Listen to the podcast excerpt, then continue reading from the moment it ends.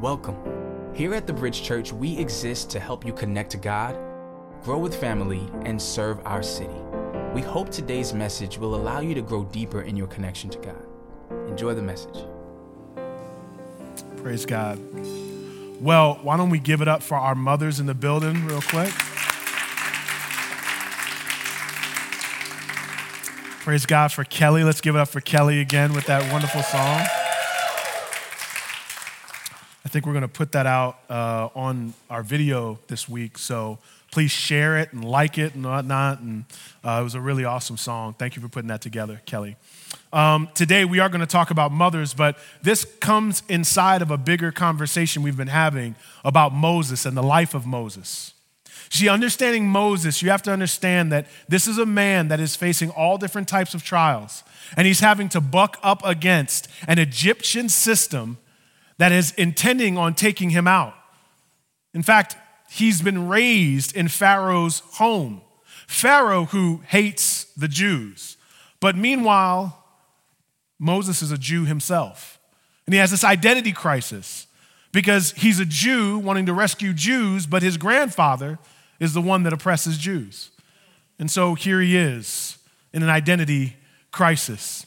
Moses has to learn more and more about who he is about how he leads. And so God calls him while he's in the desert out in Midian.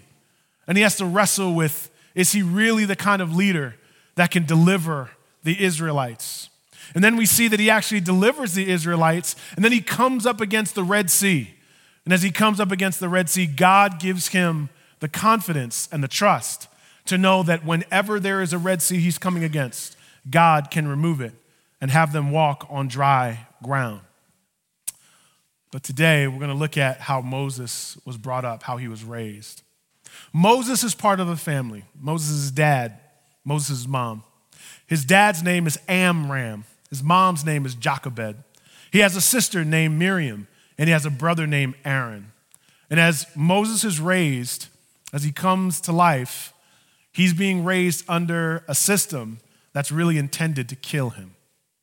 Look here in the book of Exodus, chapter 1, verses 9 and 10. Exodus chapter 1, verses 9 and 10. He said to his people, Look, the Israelite people are more numerous and powerful than we are. Come, let's deal shrewdly with them, otherwise, they will multiply further.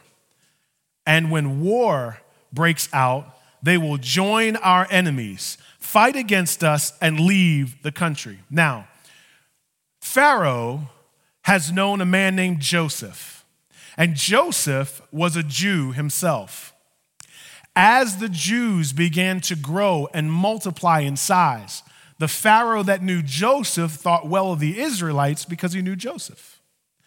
But when there was a Pharaoh that didn't know Joseph, well, then he started to look out in this little area called Goshen, which is right outside of Egypt. And he started to recognize the growth of the Israelites.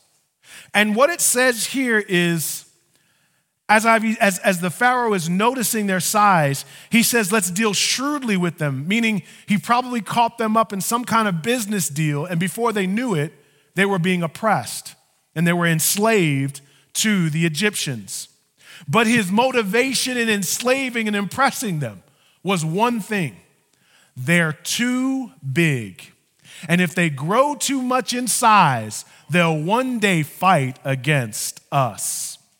Moses is going to have to deal with this man, Pharaoh, later. But what drove Pharaoh? What drove Pharaoh was fear. He was afraid of loss that he wouldn't be known as the superpower anymore.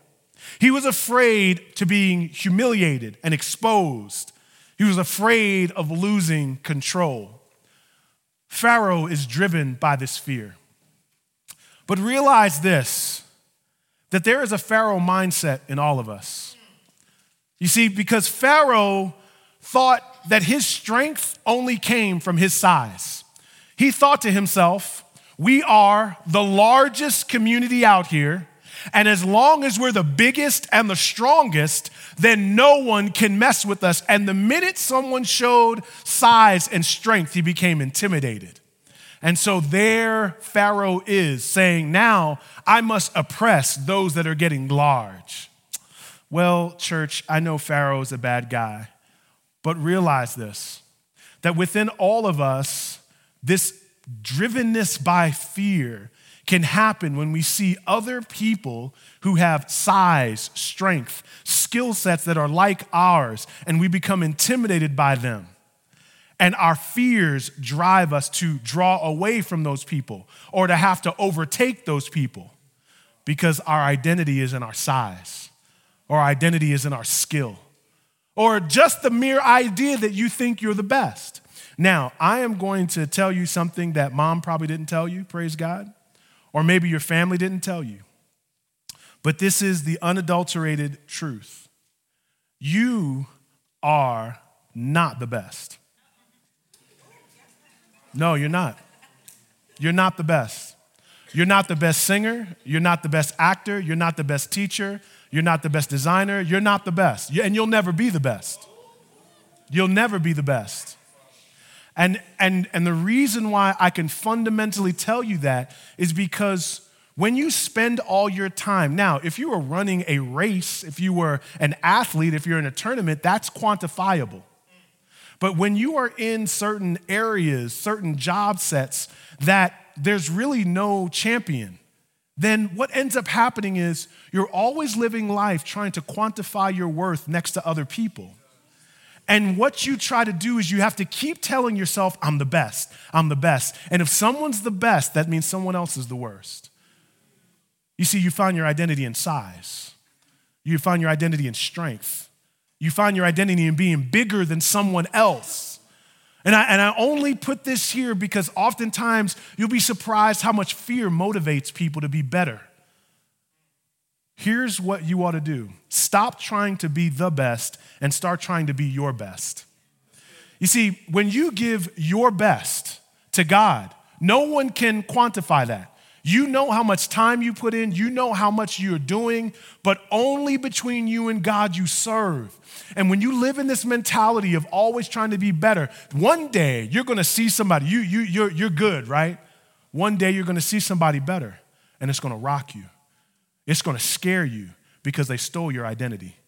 Now, here's the truth find your identity in Christ, give your best to Him, but never think that you can't be driven like Pharaoh was driven.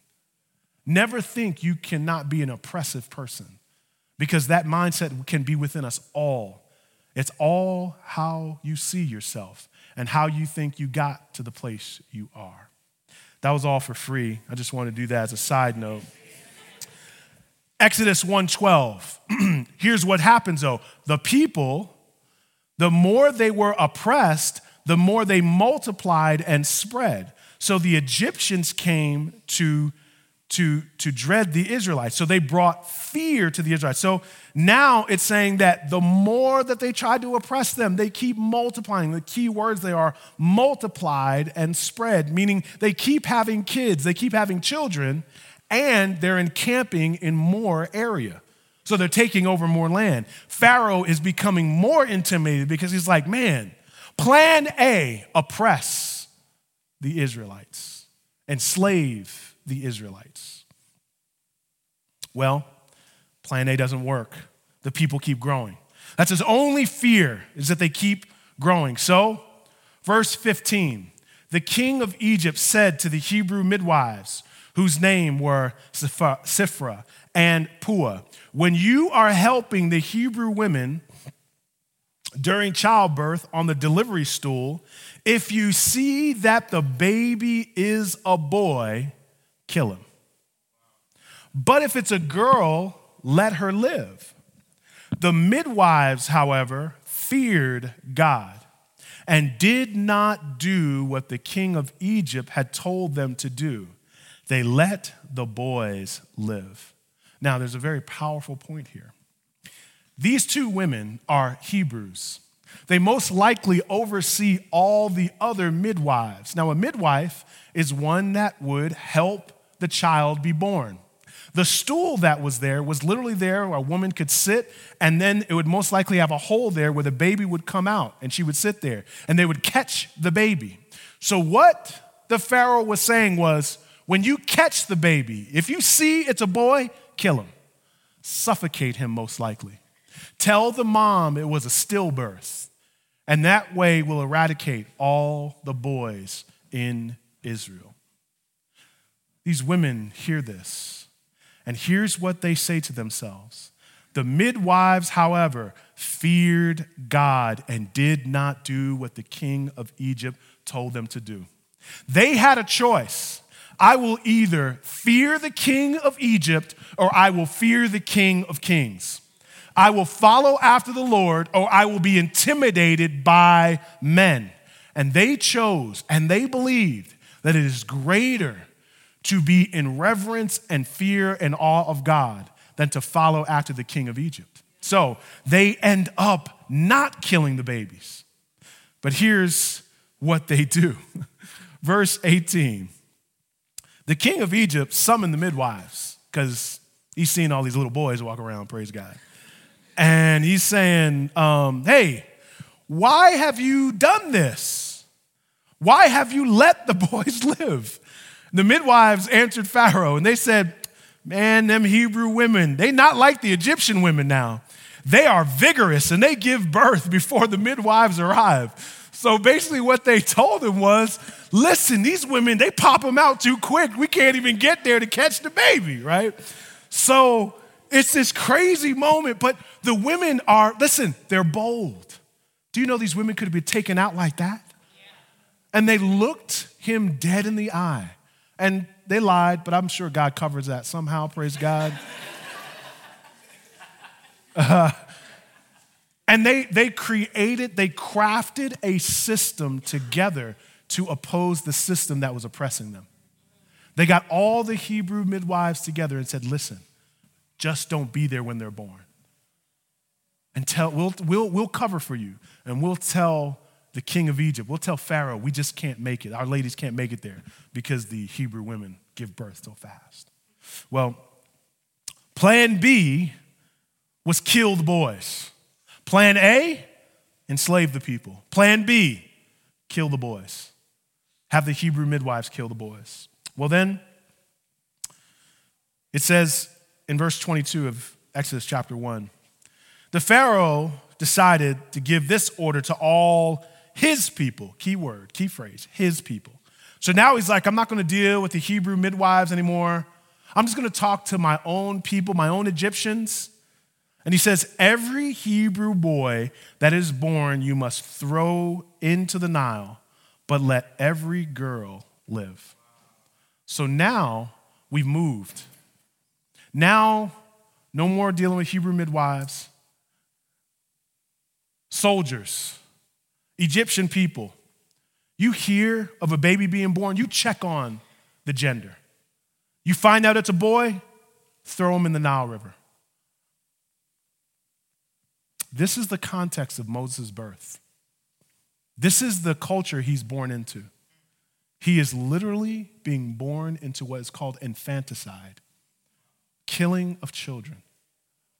His very existence is a risk, and yet he's born. Now, it says in chapter 2, verse 1 a man of the tribe of Levi married a Levite woman. She became pregnant and gave birth to a son. And when she saw that he was a fine child, she saw him for three months. Now, the word Hebrew in Hebrew for fine is the brother looked good, right? So she saw that he was a good looking kid. But at the end of the day, what, what this is saying is the minute that her, his mom, locked eyes on him, she decided to keep him for three months. What we understand then is most likely many of the Hebrew women were probably sending their kids off. The minute they found out it was a boy, it was like, get him out of here. We, I can't deal with him.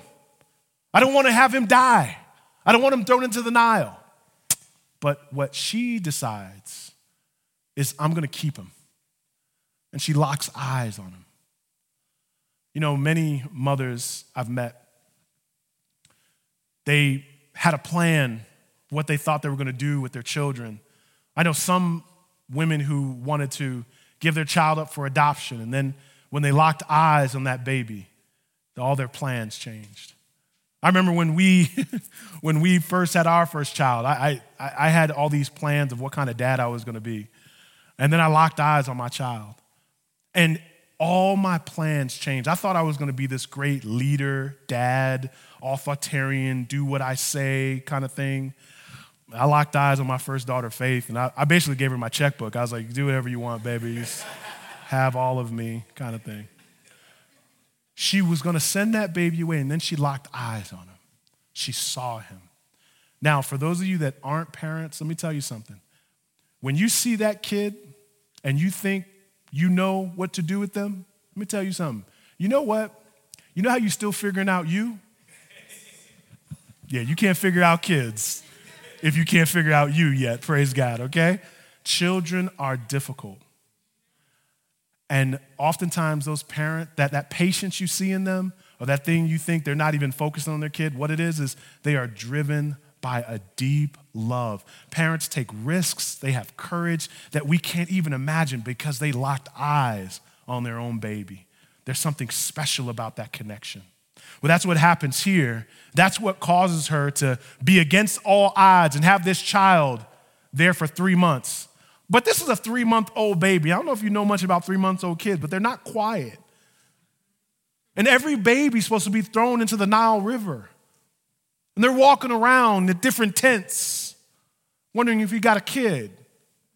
And after three months, Jochebed and Amram looked at each other and said, We can't keep this up anymore. We're going to have to send the baby off. Verse 3 of chapter 2 But when she could hide him no longer, she got a papyrus basket for him, coated it with tar and pitch, and then she placed the child in it and put it among the reeds along the bank of the Nile. Her sister stood at a distance to see what would happen to him. Now, I want to encourage you, particularly our moms. Look what it says there in verse 3 when she could hide him no longer. What this mom did was she created a bassinet, basically. She covers it in tar and pitch, meaning she made it floatable. She puts it into the Nile River. And oftentimes, when this story is told, it's told like mom kind of put it in the river and let it float away. And she said, Bye. Hope it works out. But what actually happened is she puts it, the scriptures say, in the reeds, which is kind of this high grass almost, a place that's durable, a place where the baby would be protected and eventually would be seen by Pharaoh's daughter and rescued. When the mom could hide him and have him in her midst no longer, the only thing she could do is position him for success. Moms, moms to be, and anyone who will have a child someday, I want to encourage you to know that any parent who loves the Lord, we want to all position our kids to be independently dependent on Jesus Christ. We want to be able to send them off and know that they will identify with Christ and be confident in Him. The scriptures say in Psalm 127 and 4 like arrows in the hand of a warrior are the children of one's youth. Look at the imagery there of the psalm and see the imagery of Jochebed in the Nile River. Jochebed understands I can only position you for success, but I've got to send you out. I can't have you here any longer. In the same way, Psalm 127, it says that kids are arrows in the hand of a warrior. Moms, you're the warrior, and the kids are the arrows to be shot out. And that means that we only have kids for a season, we only have them for a moment. And if we only have them for a moment, we have to realize then that the job of parents then is to carve that arrow to the best of your ability so that it would float through the sky and hit the target. That we're really, what we're really doing is we're aiming for success, but we can't guarantee it. We, we want our kids to be godly and loving. We want our kids to be wise and strong, but we'll never see them become what they can become if we don't shoot them out. Imagine walking around all day with an arrow. You like, see my arrow? This is arrow. It's beautiful. It's nice. Got feathers on it. It's big, right? Arrows are not meant to be held, they're meant to be shot out. And that's kids. Kids are not meant to be perpetually protected, they're meant to be courageous. And parents, you will never fulfill your duty if you progressively stay in a position of over mothering or over parenting. We must send our kids out. Actually, that's the point. They're arrows, meant to be sent out. One day we have to place them on that river. And so, as parents, our job is just to straighten out what's crooked on that arrow. Our job is to make sure that that, that arrow floats through the air, which it's intended to be. It's intended to fly. And so we realize that children are a blessing, but they are only under our protection and provision for a season.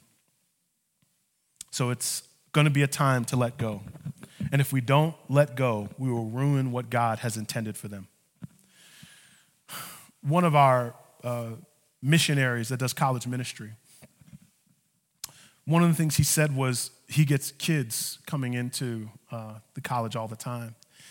And we started talking about what kids end up identifying with the Lord and what kids kind of stray away. And he says, You know, it's amazing. We get all types of church kids, we get missionary kids. He says, But there's one kid that always seems to all, like, always still identify with Jesus. He says, It's kids who have parents who admit when they're wrong. and we asked him, What does that mean? Why'd you say that? He says, Well, a lot of times kids have parents who try to perform Christianity in front of them, but they don't actually show them the brokenness and inconsistency.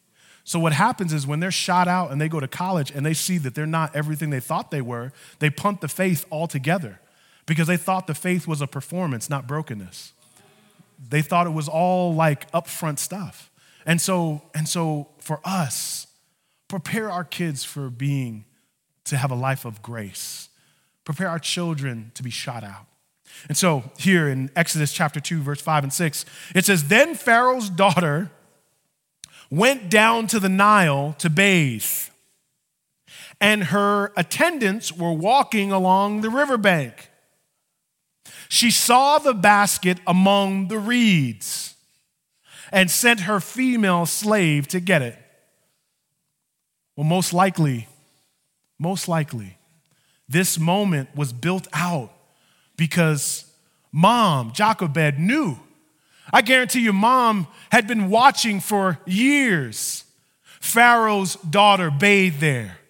And so she said, I'm going to place it right here. Well, she saw the basket among the reeds. Verse 6 she opened it and saw the baby. He was crying, and she felt sorry for him. And she says, This is one of the Hebrew babies. Well, then in verse 7, now Pharaoh's, I'm sorry, uh, Moses' sister had been standing out by the riverbank this whole time. She was watching to see if her little brother would be taken up by Pharaoh's daughter. Well, in verse 7, it says, Then his sister, Miriam, asked Pharaoh's daughter. So Miriam is right there. She says, Watch this. Shall I go and get one of the Hebrew women to nurse the baby for you? She's like, I know some people that could help this baby out. Like, I know this one mom I think would be a good fit. So she's sitting there the whole time, right?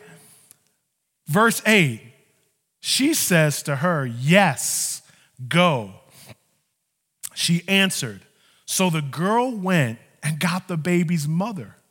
So now Miriam goes, gets her mom brings her. Pharaoh's daughter says to her, now, Pharaoh's daughter thinks she's a bad girl, right? So she says, Take this baby and nurse him for me, and I'll pay you. So she thinks she's like, Take this baby and nurse him. Meanwhile, the mom is getting paid to raise her own baby.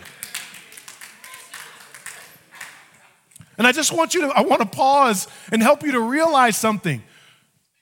Slaves don't make income. Like, there was, like, she was buying stuff, and slaves were like, What is that? Money? We don't make money. So, this whole situation turned around to now letting her child go to now getting income to raise her own baby. Now, so the woman took the baby. Jochebed takes this baby, nurses him. And when the child grew older, she took him to Pharaoh's daughter, and he became her son. She named him Moses, saying, I drew him out of the water. Now, I want you to notice one thing at the very end there in verse 10. When it says she named him Moses, that's Pharaoh's daughter. Pharaoh's daughter named him Moses. We actually don't know Moses' real name. We know the name that Pharaoh's daughter named him. The name Moses is a name that's derived by two words one that's Hebrew and one that's Egyptian. One means to draw out, and one means son. And so at the end of the day, what ends up happening here in verse 10 is powerful. She co parents with a woman that's Pharaoh's daughter. And there she is every day. And the little bit of time that she can get with Moses, she has to call her child a name she didn't call him. She has to raise her child in a space that she didn't intend to raise them. But with the little bit of time she had with her son, she imprinted the life of God on him. Every little moment that she had, she imprinted God on him. Every moment that she could teach her, teach him about Deuteronomy, she would press that on him. And how do we know that Jochebed was a successful mom? It says later in Exodus that when Moses grew older at the age of 40, he wanted to go down and deliver his people. Even though he was in the palace of the Egyptians, he identified with the Jews. He self identified as a believer in God, even though he was in Pharaoh's home. That's what we all want as parents. We want our kids to identify with Jesus when we're not around, when we don't have our influence in our hand in the same way around them and on them. And the unfortunate thing is basically par for the course is get raised in church, leave church, come back to church all broken because I tried stuff on my own and things didn't work out the way I thought they would.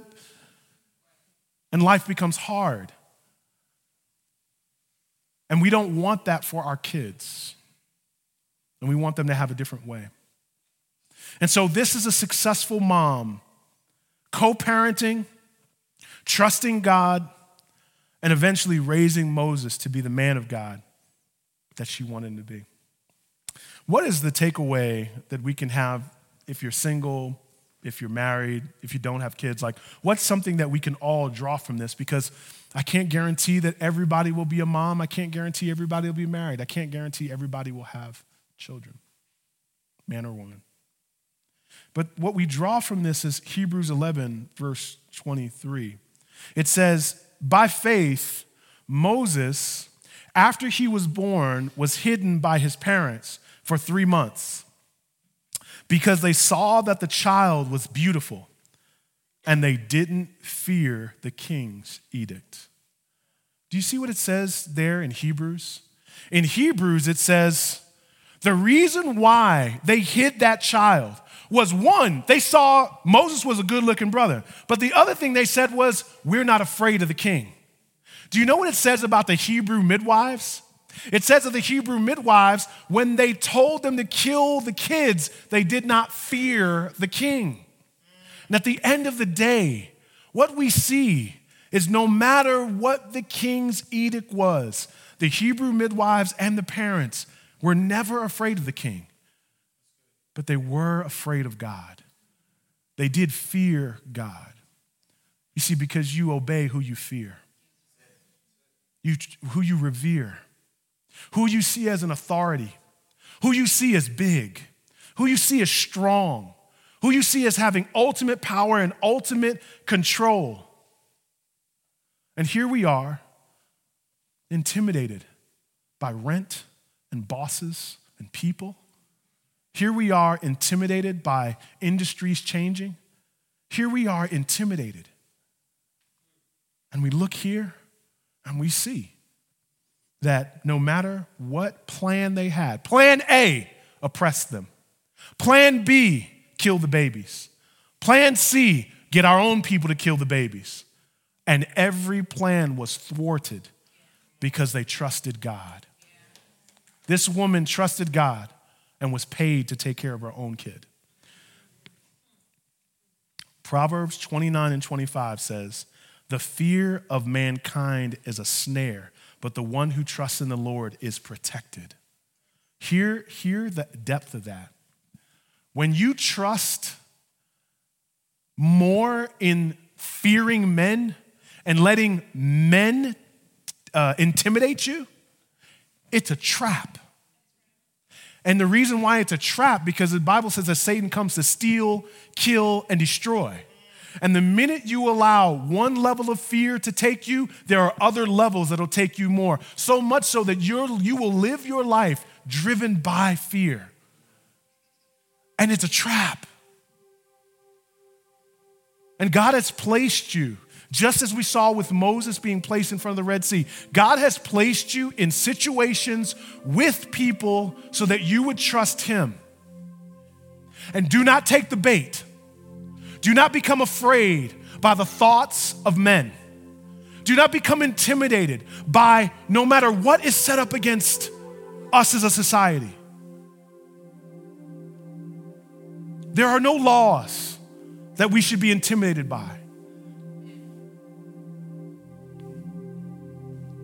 as a young black man in this country, I know that no matter how many degrees I get, if I make a quick move around the police, my life could end in a second.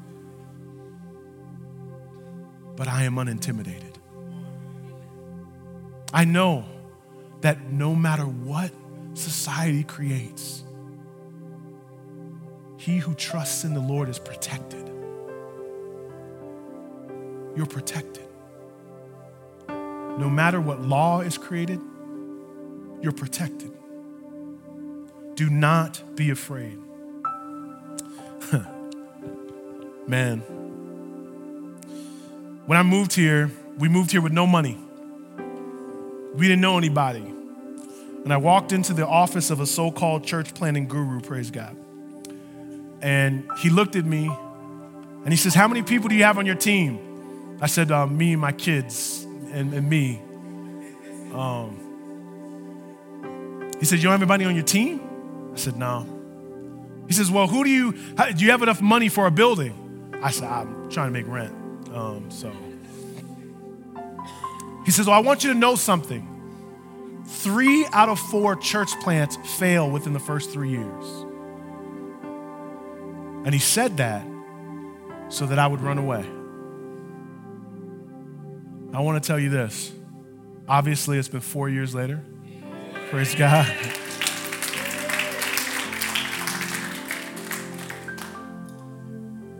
When I planted, there were three other guys that planted at the same time as me. I'm the only one left.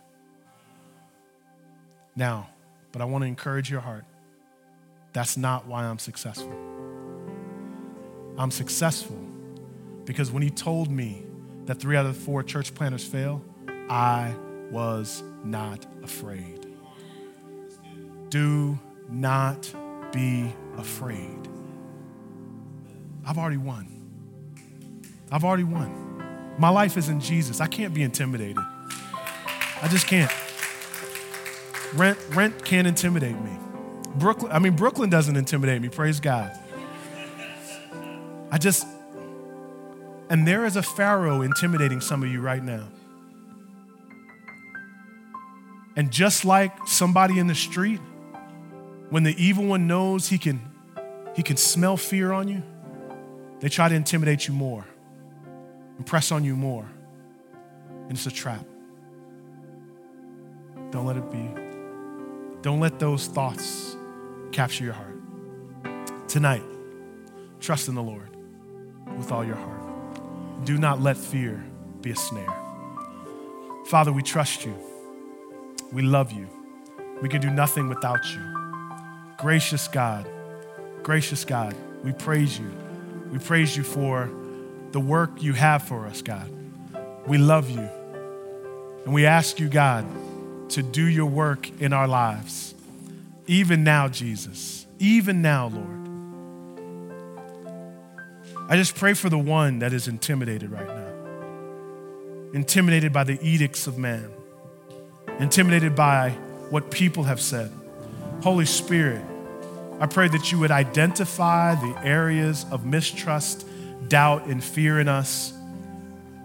And I pray, God, I pray you'd cancel it out, God, and replace our fear with a greater fear. You will obey the one you fear, God. We trust you tonight. In Jesus' name. We hope you've been encouraged by this message. We'd love to hear how God used this sermon to speak to you. Please take a minute to email us your story. Our email address is info at bridgechurchnyc.com. And you can also find us on Facebook, Twitter, and Instagram by using at Bridge Church NYC or visit our website, bridgechurchnyc.com. Thanks again for listening to this week's message.